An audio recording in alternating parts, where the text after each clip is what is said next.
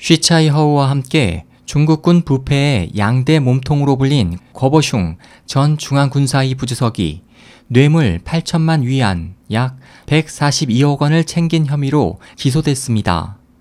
5일 홍콩 사우스 차이나 모닝포스트는 신뢰할 만한 군 고위층 소식통을 인용해 중국 중앙기율검사위원회가 작년 4월 궈 씨에 대한 조사에 들어갔으며 3개월 후 그의 당적을 박탈하고 사건을 군 검찰로 이관했다. 군 검찰은 최근 권 씨에 대한 조사를 토대로 그를 뇌물 8천만 위안을 수수한 혐의로 법원에 기소했다고 전했습니다. 하지만 소식통은 검찰이 거버슝 사건에 관련된 뇌물 액수를 대폭 축소했다며 실제 부패 규모는 빙산의 일각에 불과하다고 주장했습니다. 홍콩 사우스차이나 모닝포스트에 따르면 궈 씨가 이번 재판에서 유죄 판결을 받을 경우 시 주석의 반부패 사정으로 처벌받는 중국군 최고위층이자 1949년 중화인민공화국 수립 이후 뇌물수수 혐의로 처벌받는 최고위급 장성이 됩니다.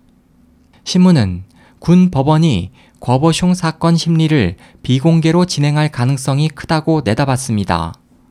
앞서 류이안 전 인민해방군 총후군부 정치위원회 책사 장무성은 2014년 9월 봉황위성TV 인터뷰에서 쉬차이 허우가 최소 10억 위안 약 1884억 원을 뇌물로 받았지만 그보다 한술 더 떠 계급을 사고 팔며 군비도 횡령한 인물이 있다고 밝혀 거버슝의 비리를 간접적으로 시사한 바 있습니다.